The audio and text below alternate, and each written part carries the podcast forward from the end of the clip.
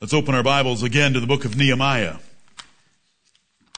and remind ourselves of that wonderful statement that Nehemiah and Ezra spoke to the congregation gathered there after the wonderful preaching service. Nehemiah chapter 8. We'll just read the 10th verse this time. Go your way, eat the fat, and drink the sweet, and send portions unto them for whom nothing is prepared. For this day is holy unto our Lord. Neither be ye sorry, for the joy of the Lord is your strength. Amen. The joy of the Lord. I have shown you and helped you to consider first that the Lord is joyful himself. God is happy, independently and infinitely happy in and of himself. And the Lord Jesus Christ was happy while on earth in serving that God and is full of happiness and joy, enjoying pleasures forevermore at God's right hand at this hour. Second of all, I showed you that true joy comes from knowing and walking with God himself.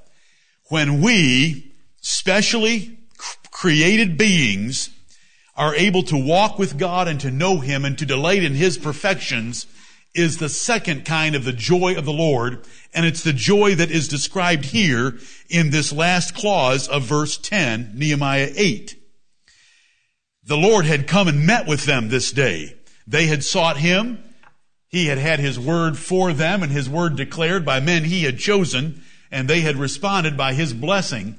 And altogether it was a wonderful day in the Lord, holy in His sight, and they weren't to grieve or mourn or weep. They were to celebrate and be joyful. And so they did by making great mirth, the 12th verse tells us. And the reason for the mirth is because they had understood the words that were declared unto them. And that's a wonderful blessing. We looked at Habakkuk chapter 3, where it says that though we might be facing economic trouble or financial ruin, the Lord can yet be our strength and our joy he can yet give us light feet like a hind's feet, and he'll, he'll once again restore us to our high places if we put our trust in him. Right. David said the Lord was his exceeding joy. And we just sang basically those same words in the Lord our great Redeemer. And we want to remember those things. That, that second aspect of the joy of the Lord is our joy in knowing Him. Our joy in walking with Him our joy in finding out more about Him from His Word, our joy in having fellowship with Him by the Holy Spirit of God, so that there is a communion and a relationship and pleasure being exchanged in the companionship and friendship of God with His people, which He'll do on a one by one basis for those who seek it. Right. We have to take the time and remove the impediments in our lives to call meditation on the things of God. That's why the Bible says in Psalm 46 and 10, a text that I closed with the first service, be still and know that I am God. Our lives are too busy and too noisy for meditation, and meditation will make the heart greater and restore that joy that can be lost. And we can benefit by being around others who will speak to us a good word in season about the Lord Jesus Christ and the glory of God and His greatness and make their boast in the Lord. And we as the humble should hear thereof and be glad. A third way in which the joy of the Lord should have meaning for us is that joy is commanded in our Lord's kingdom. Not only is God joyful, and not only is there joy in knowing Him, and that we can glory and delight in an infinitely perfect being who has chosen to adopt us and relate to us and will spend eternity with us because He wants to show us the as much of the infinite measures of his goodness as he's able. And so we'll be enjoying that all eternity. The third aspect I want us to consider for just a few moments is the commandment of joy in God's kingdom. Happiness is not an option. If right now you're not happy, you're sinning, and you will give an account of it one day to the God of glory who expects and demands us to be happy. And there will be no one there to protect you. And you will have no excuses in that day if you are not happy because happiness is a choice. Right. Your life circumstances are worthless and irrelevant to the statement. God is still in heaven. The Lord Jesus Christ is still our Savior. Heaven is still our certain final resting place. It doesn't matter about the rest of your circumstances. Choose to be happy. Get happy right now. Just like these people were told. They were ordered. Stop grieving, stop mourning, stop weeping, and get happy. And I'm asking you to do that on behalf of the Lord. You will give an account for this day because this day is holy to the Lord and we are to be joyful. Get happy and rejoice. Kings didn't like unhappy servants in their court. In Nehemiah chapter 2, we're told about Nehemiah, who was the king's cupbearer. And this is the king of Persia. And he bore the cup one day into the king's presence and he was sad because he had just got a report about how bad the situation was in Jerusalem in the slow progress they were making in rebuilding that destroyed city after their 70 year captivity in Babylon. And so Nehemiah is sad and the Bible tells us very clearly he was afraid. And he was afraid because he was sad and he had never been sad before and Persian kings expected you to be happy in their service. If being a servant to the king of Persia wasn't good enough to put a smile on your face, then they would just take your head off so they wouldn't have to look at it again. Right. And we can read about that also in Esther chapter 4 and verse 2, that you were expected to come into the presence of the king happily. Parents can easily grasp this rule because morose children are destructive to the family. And when a child is sitting at a supper table or is dragging around the house or is hiding themselves in their bedroom, you would like to do the same thing except it's against the law. You would like to take their unsmiling head off. Why aren't they thankful that they get to go to a table covered with food that they have never paid a cent for? Fixed for them and laid out before them and someone will say, well, I did the dishes once last week. Well, bless your heart. Who did the dishes for the first 15 years of your life? We, we can understand it as parents. Masters and spouses also see it as evidence of disrespect or disaffection. A master wants employees that are happy and thankful that they have a job working for him. And if you want a quick, very easy way to get ahead in the job, that's to go in and thank your boss for giving you a job and that it is your pleasure to serve him. And if you were to tell him that once a month or once a week, it'll do great things for you. Right. Because there's no one else doing it, I promise you. The Lord expects that. Our King commanded joy in His service. Look at Philippians chapter 4 and verse 4, short verse, a repetitive verse a perpetual verse. And yet it's important for us to hear it right now. This is a, this is a commandment. We don't wait until we're happy. We get happy. We don't wait until we're glad. We get glad. The Lord's given us plenty to be glad about. David could say that he was his exceeding joy because God's presence and God's favor even though David was far off from the tabernacle at the time he wrote Psalm 43, exceeded all the other joys in David's life. Psalm, Philippians chapter 4 and verse 4. Rejoice in the Lord. That's a commandment. That's a duty that we have. Get happy. Be thankful and rejoice. Find it your pleasure. Delight and glory in the Lord. Rejoice in the Lord not rejoice at what the Lord has given you. Sometimes we're thankful for the things He gives us, but this is to rejoice in the Lord. That there is a being in the universe that is a constant of perfect righteousness, holiness, love, so forth and so on, ad infinitum. It's wonderful to know Him. Everyone else is going to disappoint you. Everyone else will fail your standard for them. The Lord is always going to exceed your standard. The Lord is always going to be there and exceed by every measure. And so we rejoice in the Lord. And it doesn't, it doesn't say for one day today. It's rejoice in the Lord always. Always. There's always occasion to rejoice. And so Paul and Silas could do it in the innermost prison in Philippi of Macedonia. Rejoice in the Lord always. Well, we should have got the lesson. And again I say, rejoice. Amen. Why the repetition? Did the Holy Spirit need to fill up pa- space on a page? Or is the repetition there for our learning? Right. Rejoice in the Lord is the commandment. We're told what to do. That's to be happy and glad and thrilled and pleased that you know the Lord. There's the prepositional phrase of what is the cause of our rejoicing. Then we're told how long we should do it, always. And then in case you missed it, it's repeated for you. And again I say, rejoice. Amen. And so again I say to you and to me, rejoice Amen. in the Lord. Always rejoice. Before we can get to Philippians 4 4, we have to read 3 1. Look at Philippians 3:1. Finally, my brethren, Philippians 3:1, finally, my brethren, rejoice in the Lord. Right. To write the same things to you, to me indeed is not grievous, but for you it is safe. Rejoice in the Lord.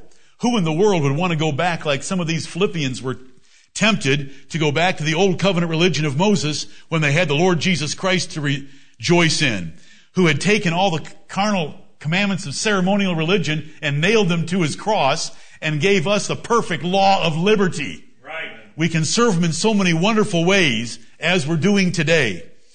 Rejoice in the Lord. Is that where your happiness is? Moses commanded gladness.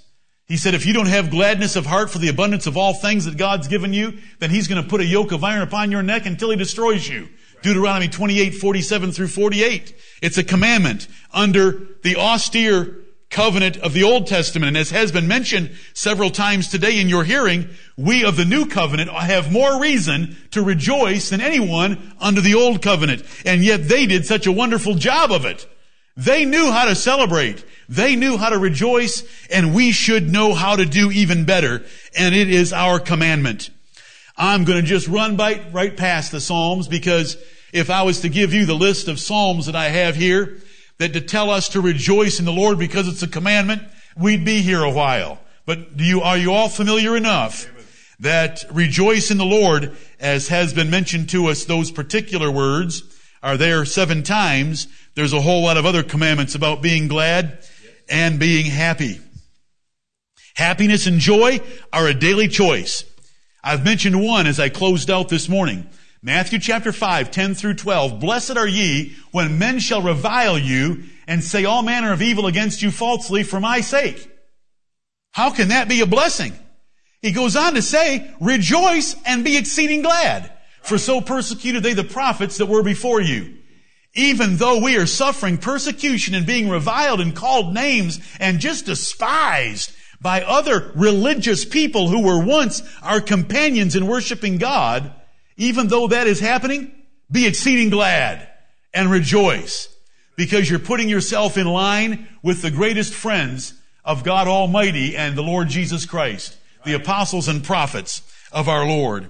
Look at James chapter 1 and you know these words well enough that you can hear them and remember them. My brethren, count it all joy. Notice it's a commandment. My brethren, count it all joy when ye are blessed with abundant prosperity and loving kindness. Is that what it says in James 1 2? My brethren, count it how much joy? Count it all joy. The Bible gives us some rules of accounting.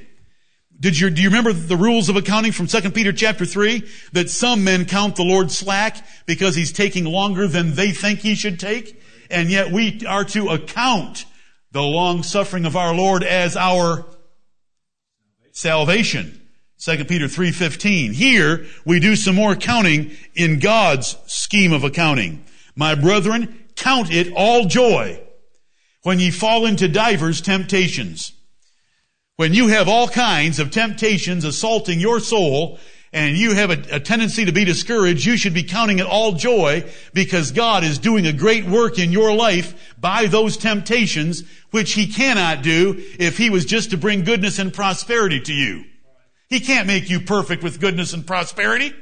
He can make you perfect with a little, with some trials and tribulations, some divers temptations. Knowing this, here's why we can count it all joy that the trying of your faith worketh patience. But let patience have her perfect work, that ye may be perfect and entire, wanting nothing. How can God make you perfect? You gotta have some trouble. You gotta have some surgery. You gotta wait for a job and they just keep delaying and delaying and delaying. And these little trials and tribulations that come our way are to teach us what?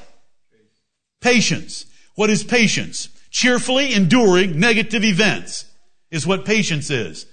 And so we count it all joy. These are the worst things that can happen. What about the best things? It's the Lord. My point being right now, this is point number three about the joy of the Lord. It's a commandment. It's a commandment even when we're suffering tribulations and temptations. Right. You know, when, when, when Peter was accused by a little maid at the fire at the chief priest's house when Jesus was on trial, he was terrified. What was he terrified of? That they would think that he was an accomplice with the Lord Jesus Christ or a companion of his and, and he might have to go through a trial and be punished like he saw his Lord being punished. Fifty days later, I find Peter and John whipped for preaching the gospel in Acts chapters 4 and 5. And do you know what it says they did when they left the presence of the men who had just whipped them? Yes, they were rejoicing. Why? Because they were counted. Oh, there's that accounting again. Who want, do, are, are there any CPAs in this audience that would put together an accounting book for Christians? It just struck me as a very good idea. I'm just wondering if there's anyone. An accounting book for Christians that they were counted worthy to suffer for His name. Isn't that wonderful? They went rejoicing. What a change in Peter. What made that change? It's a point that's coming up shortly. God, the Holy Spirit, made that change in Peter so that he could rejoice at suffering some pain at the hands of the Jews. Oh, it's a commandment, brethren. What, what, what are you going to choose for your life? Now, some people love to be miserable.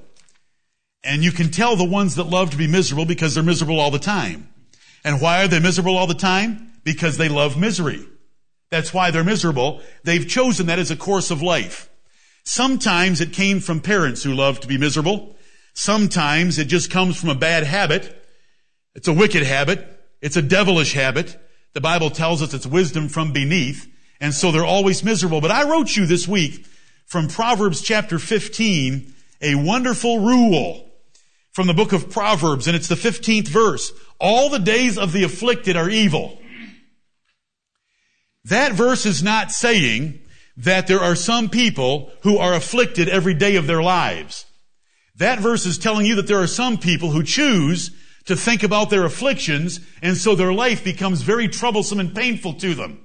All they can think about is their vehicle isn't as good as they wish they had. Their house is not as good as they wish they had. Their health is not as good as they wish they had. Their job is not as good as they wish they had and so forth and so on until they work themselves in a downward spiral into misery. And nobody likes to be around them. Right. When we see them coming, we want to avoid them because they're so unhappy and miserable. And all they want to do is talk negatively about everything when we should be talking positively about everything, like the rest of the verse teaches us. But he that is of a merry heart hath a continual feast.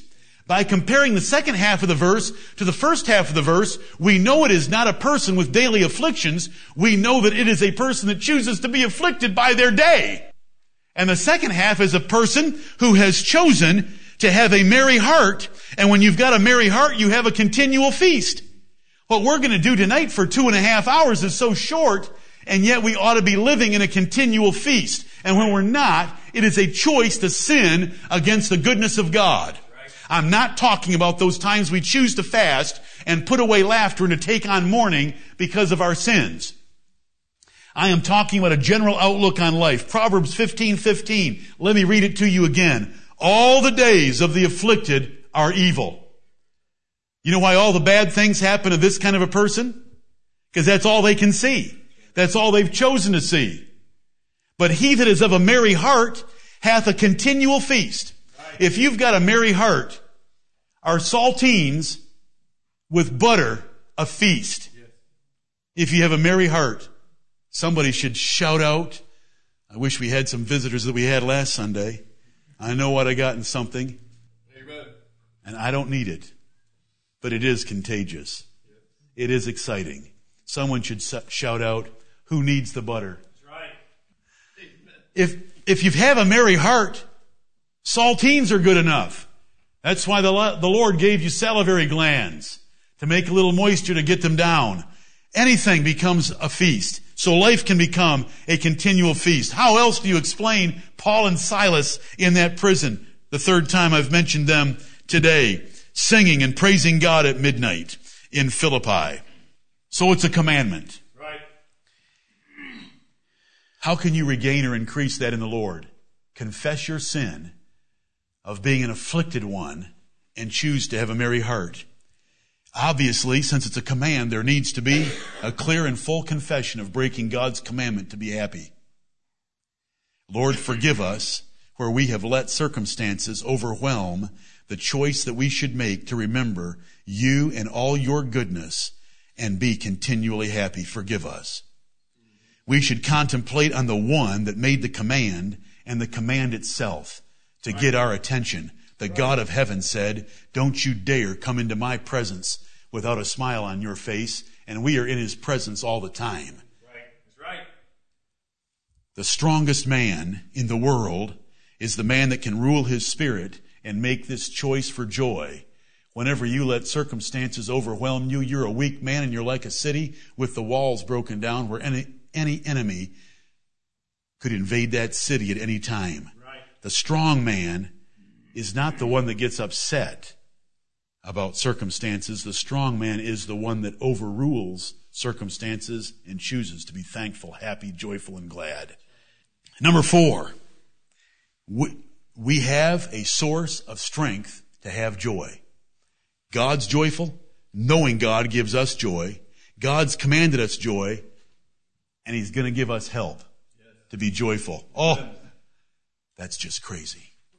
You know how I mean? From a natural standpoint, God is joyful. He's done everything in, him, he, in himself and what he's done is everything that should make us joyful. He's commanded us to be joyful, but just in case it's a little hard for us in the flesh while we're down here in this world, he gives us the Holy Spirit and Holy Ghost power Right. to be joyful. May I turn you to my favorite verse of the last few years, Romans chapter 15. Romans chapter 15. For most of my life, it was Psalm 34, 37 4.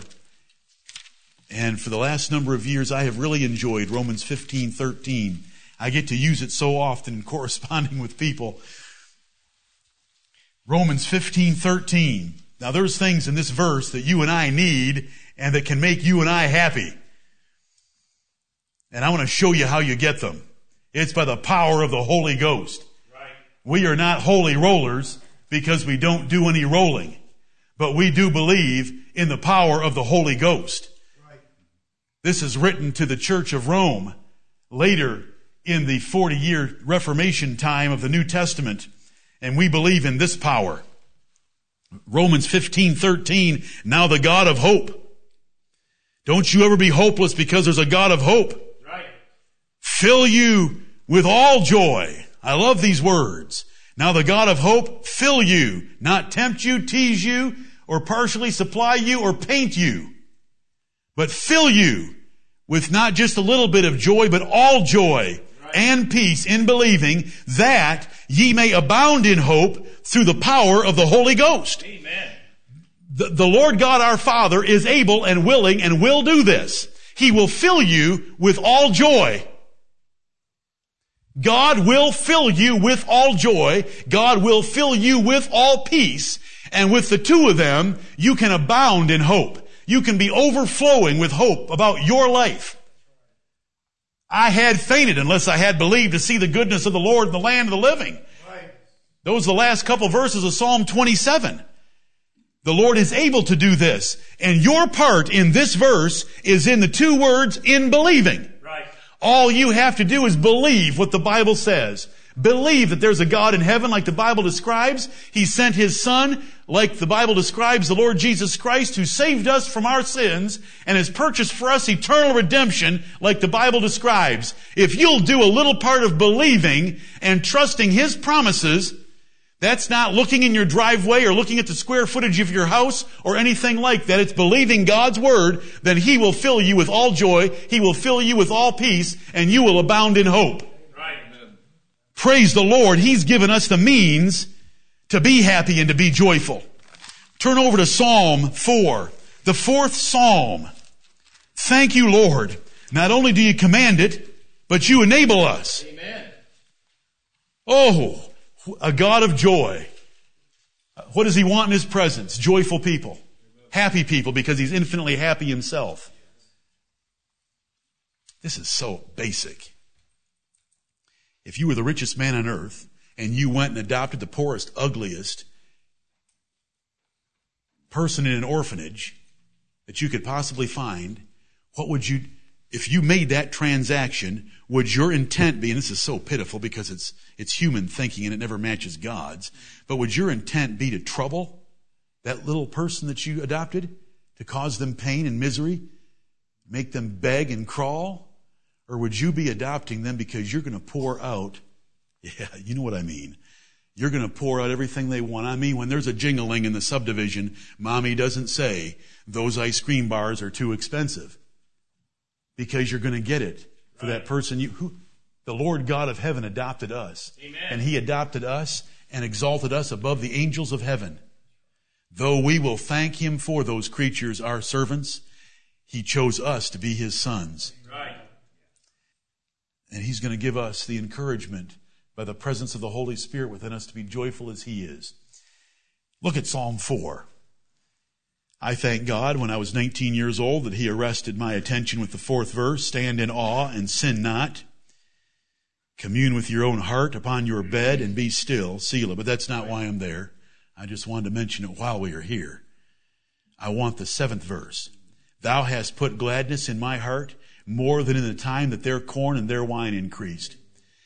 When the world gets so excited because they had a banner year with double digit increases in net income and they are able to declare a big dividend to their shareholders and they have an annual meeting to beat the band, the Bible says that God had put more gladness in David's heart than in that time for them. Right. Has he done that for you? He's able to do that for you. Why doesn't it happen for you? Because you have quenched and grieved the Holy Spirit of God. He can burst forth into you full of joy. And the joy of the Lord can be your strength by the power, strength, power, strength, power of the Holy Ghost. Romans 15, 13. God is able to do that. The flesh leads to sin, but the Spirit leads to godly fruit, including joy. The fruit of the Spirit is love, joy, joy peace, and long suffering. How can you regain or increase this joy in the Lord? His enabling power and strength. Confess your sin and be happy. Right. Sins and worldly inputs grieve and quench the Holy Spirit. Get rid of them. Spiritual inputs and feeding on Jesus Christ and His Word will bring spiritual power to be joyful from the inside out. Right. How much are you like Joshua that didn't want to leave the tabernacle? Remember? Moses went out into the congregation of the Lord, but Joshua stayed behind because he wanted to be close to the Lord. That's what you need to be doing. How are you like the two going on the road to Emmaus? That to hear the words of Christ makes your heart burn. So you feast on the things of the Lord and the Spirit of God will bless you. Number five, our joy is caused, the joy of the Lord is promoted, enhanced, and assisted by God's creation and His providence. Look at Job 38. You're close by. Just turn back a few pages to the left. Job 38. I hope you know what this verse is talking about or, or you may not get everything tonight. Job 38 and verse 7. When the morning stars sang together and all the sons of God shouted for joy. When was this event when morning stars, plural, sang together and all the sons of God shouted for joy? Well, there's a col- there's a semicolon at the end of verse 6, so let's find out when this event took place. Whereupon are the foundations thereof fastened, or who laid the cornerstone thereof? This is the creation of the foundations of the earth. And look who was celebrating. Heaven's angels were celebrating. You already learned that about the sons of God by going to Job chapter 1 when it said when all the sons of God appeared before the Lord, who was among them? Satan was among them. These are the angels, and they celebrate God's glorious creation. You know, if we turn over a few pages, we start reading about peacocks, goodly feathers. We start reading about the ostrich and its ignorance. God made it stupid for you to take pleasure in looking at that beady little head and realizing that it will lay its egg and then just stomp on it. That, that's what, that's what it says. Right. But you know, you don't want to get in a race with it even if you're on a horse. It'll run you down. And it says that too. And then it says the horse is a wonderful thing. And I'm saying all this is because look at the Father that we have in heaven. He's playing with us every day of our lives. Whether you're looking at a rose or you're looking at the stars at night or you're feeling the sun kiss you on the cheeks or you're looking at beautiful white puffy cotton candy clouds floating through the sky. The blessed God of heaven has given us, created all these things and providentially arranges them for our good. David said, when I, when I consider the heavens, the work of your fingers and your hands, I have to say, what is man that thou art mindful of him? And so God causes us joy by His creation. Brother Newell has referred twice today to Acts chapter 14 where it says to a bunch of idolaters, the apostle Paul said, God once winked at this ignorance. But now He commands all men everywhere to repent because He has sent sun and rain and fruitful seasons, filling your hearts with food and gladness as a witness of His goodness. And that goodness ought to cause us to be incredibly thankful. I have been encouraged by finding out that a person in this assembly and a person in New Zealand and a person in Michigan have recently gone through all the sermons on Ecclesiastes again. You know, that, that's a lot of sermons is what I'm trying to say. But for them to go through them again and receive the blessing that another time of all that the Lord showed us in the lessons of wisdom from that book.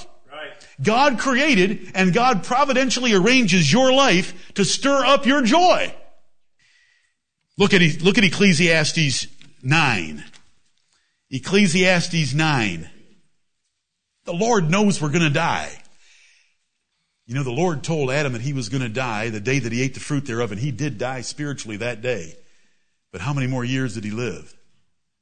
930.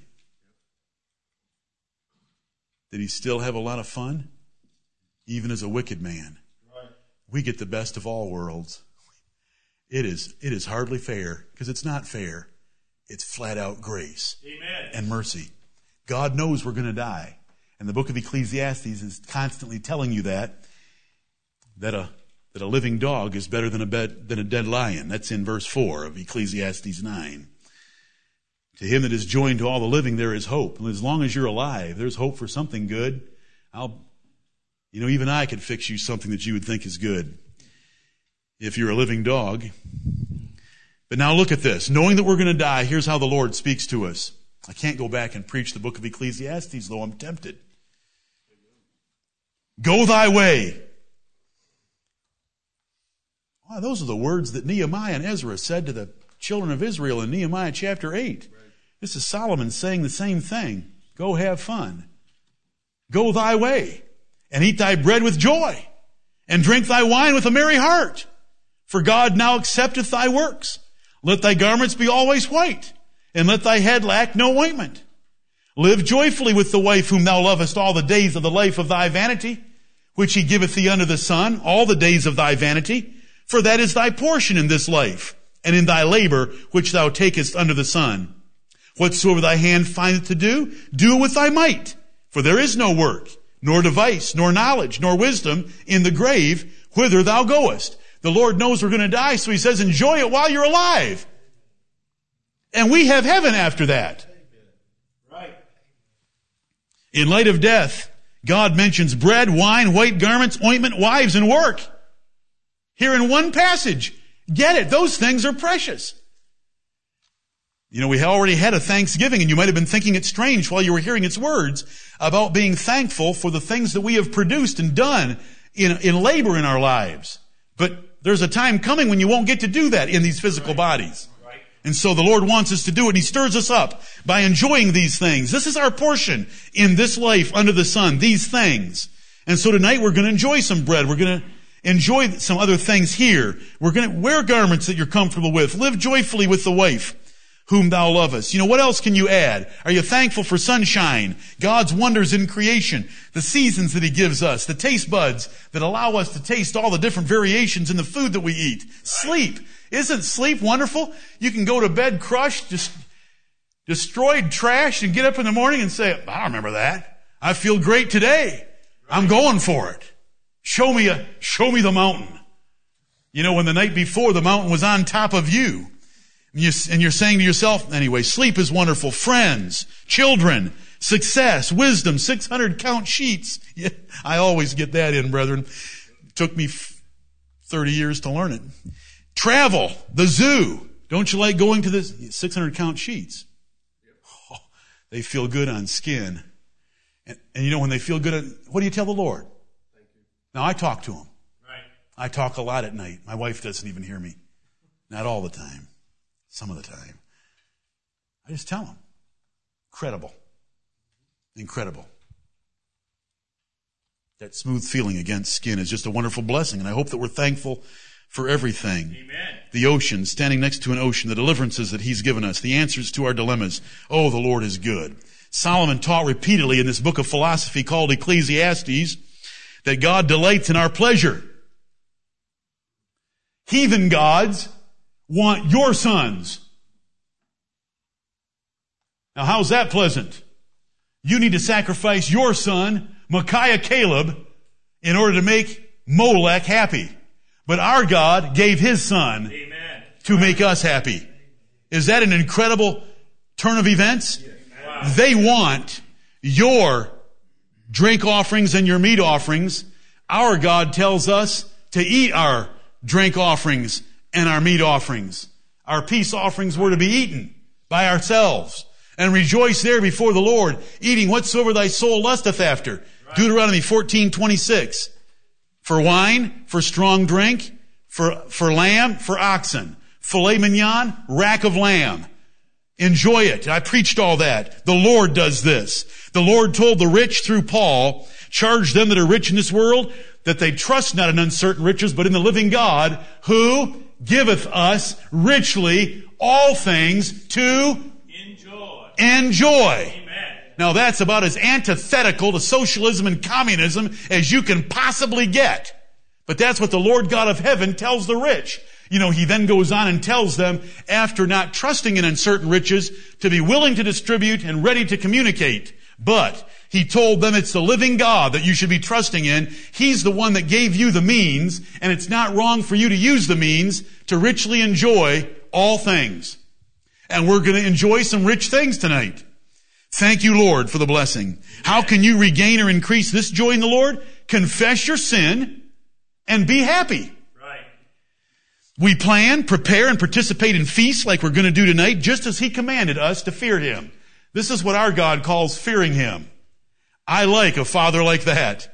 Oh, you gotta go, you gotta go read it. It's Deuteronomy chapter 12 and it's Deuteronomy chapter 14. This is how you fear Him. Because fear with our God is not a painful thing, it's a wonderful thing. Right. This is how we reverence Him. Is that we celebrate in His name. We thank Him for giving it to us. We thank Him for eating before, uh, being able to eat before Him in His sight. We thank Him for giving us such a commandment to do. We just go on and on. And that this is nothing compared to the feast that He's prepared for us in heaven. Right. And He does call it a feast and a supper. Right. You must slow life enough to taste and see that the Lord is good in so many ways. All these little things He brings into your lives. You know, when, when some of you are sitting around bubbling away in a hot tub, you ought to think about your great grandparents and what they had to do to even get water into the house. Right. Let alone to get it all heated at the same time and let alone to have it at the right temperature and let alone to have little bubbles blowing on you. I on and on we could go. I'm not I'm not, I'm not pointing out anyone yet. How about another one? Our joy by obeying the Lord's commandments. Do you know what? When you obey the Lord's commandments, it's the happiest life you can possibly have. 1 John 5, 3 says, His commandments are not grievous. God's commandments are not grievous. If you would just do them, you would find them the most satisfying, fulfilling, and joy generating commandments possible. It is the right way to live. Consider any of His commandments. From quarantining leprosy. If you lived in Israel, would you want leprosy quarantined? Thank you, Heavenly Father. Would you want corporal child training? Do you think that's a decent idea? Corporal child training, yes, it works. From dowries to waste removal, from marital duties to a work ethic. The Bible is so wonderful. And if we would keep His commandments, it causes joy. So the joy of the Lord is caused by keeping His commandments. Not the commandment to be joyful, but all the other commandments. Because they lead to joy. They tell us how to have a happy marriage. They tell us how to have happy children. This was so true of Moses' law that Moses told Israel, all the nations of the earth are going to envy you for the wisdom of your laws. Right. Solomon's inspired wisdom tells us this. You're close by. It's Proverbs chapter 3. Proverbs chapter 3 says this about wisdom. This is God's wisdom. This is the wisdom God conveyed through His Word. Verse 13, Happy is the man that findeth wisdom and the man that getteth understanding. What is wisdom? It's the power of right judgment. It's what's taught in the Bible about what to do in any given situation. Happy is the man that findeth wisdom. When you know what to do and you know it's the right thing, it's happiness. Verse 18. She is a tree of life to them that lay hold upon her. I want a tree of life. Ponce de Leon looked for a fountain of life. I want a tree of life because that's real and his was the figment of his imagination. She, wisdom, is a tree of life to them that lay hold upon her, and happy is every one that retaineth her. If you learn wisdom and then practice it and keep it and keep doing it, you're gonna be happy. Why? Because God's commandments lead to happiness.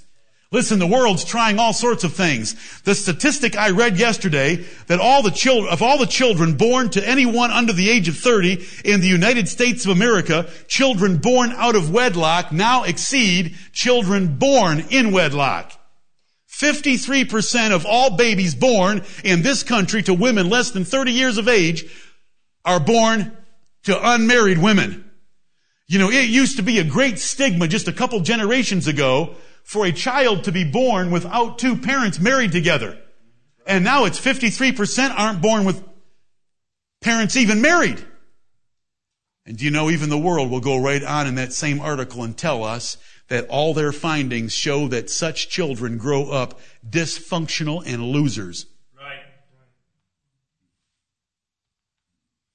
All of that is to say, God brought Adam and Eve together, they got married, then they had Cain, Abel, and Seth, and so forth. Right. Because God's commandments are so wonderful. You know, the Bible says, He that will love life and see good days. Wow.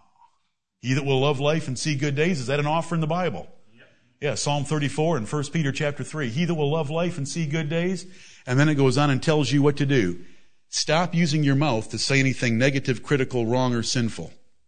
And it goes on to describe just a couple of little things, and you're going to love life and see good days. Because God's commandments are not grievous. They're wonderful. His yoke is easy and his burden is light. Put it on. You'll find rest for your soul. Amen. You put on the world's yoke, it is going to take you to the grave, and you're going to be, it's going to be vanity and vexation of spirit all the way there.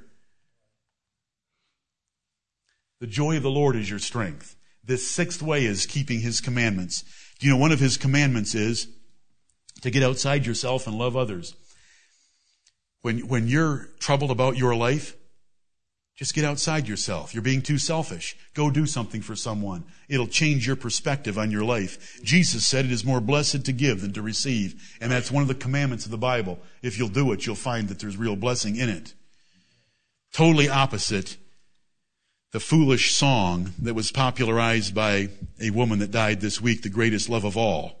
The greatest love is our love for God and then our love for our neighbor.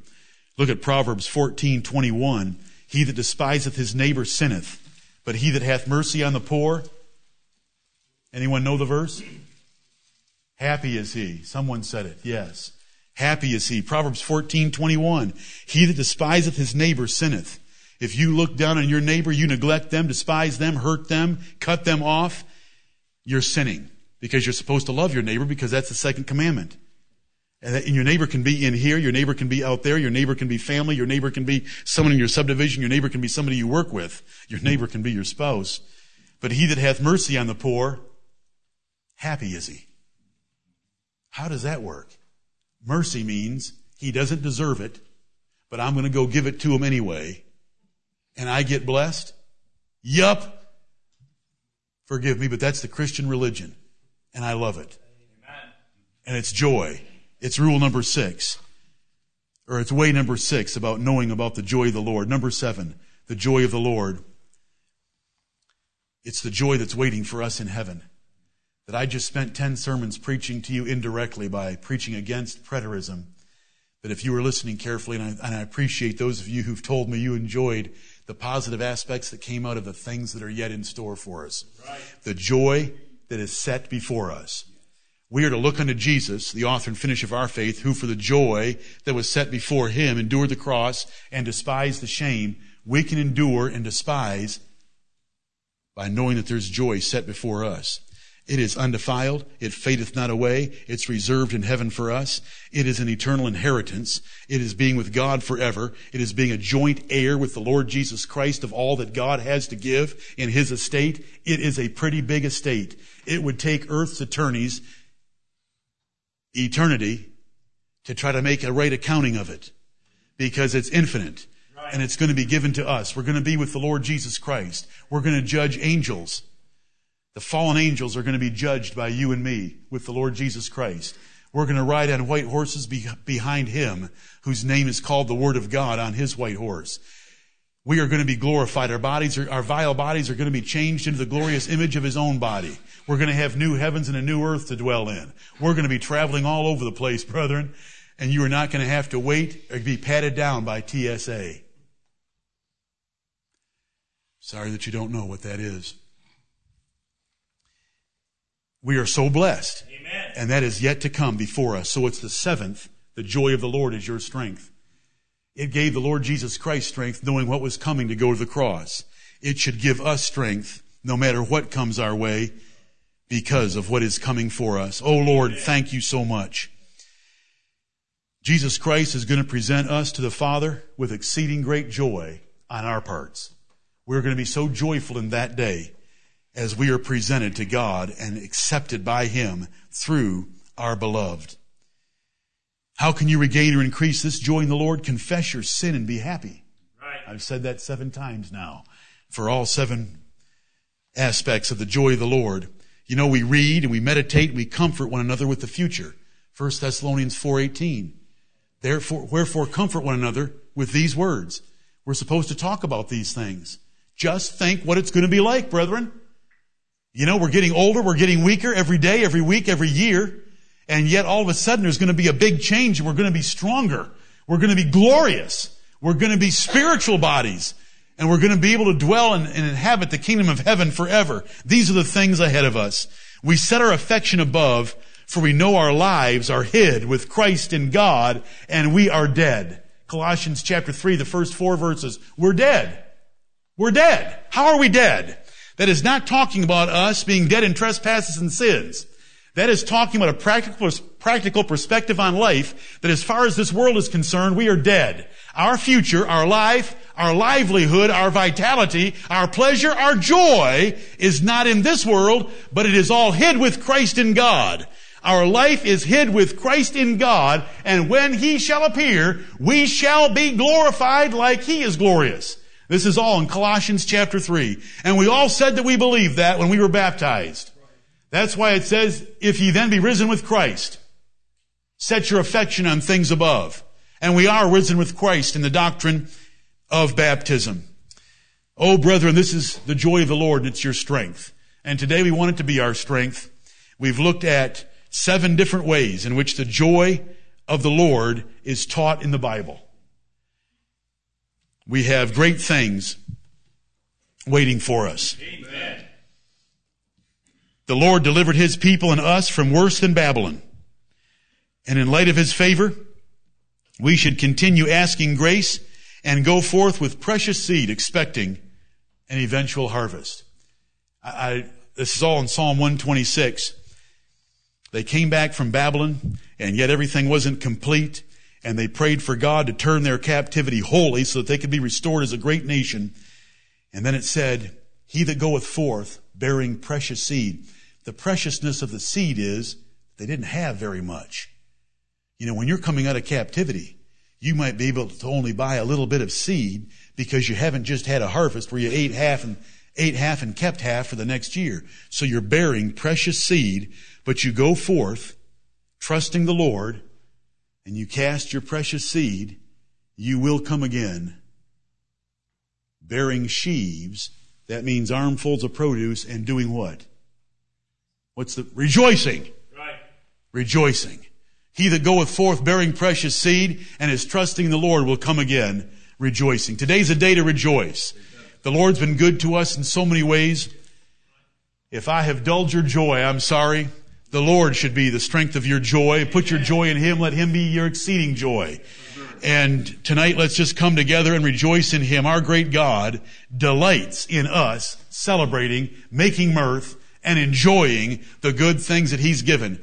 And it's qualified by the fact that it's purchased by the blood of the Lord Jesus Christ. We're doing it to His glory. We're doing it because the Bible tells us to do it. We're doing it of hearts set free by His grace through the Spirit of the living God. And we're doing it to encourage one another as our companions in the house of the Lord. When we assemble tonight, though in a different place, it's as, it's as much the house of the Lord as this place is. Right. Because we're coming together as a body of the Lord Jesus Christ. May the Lord bless all that's done this day. In Jesus' name, Amen. amen.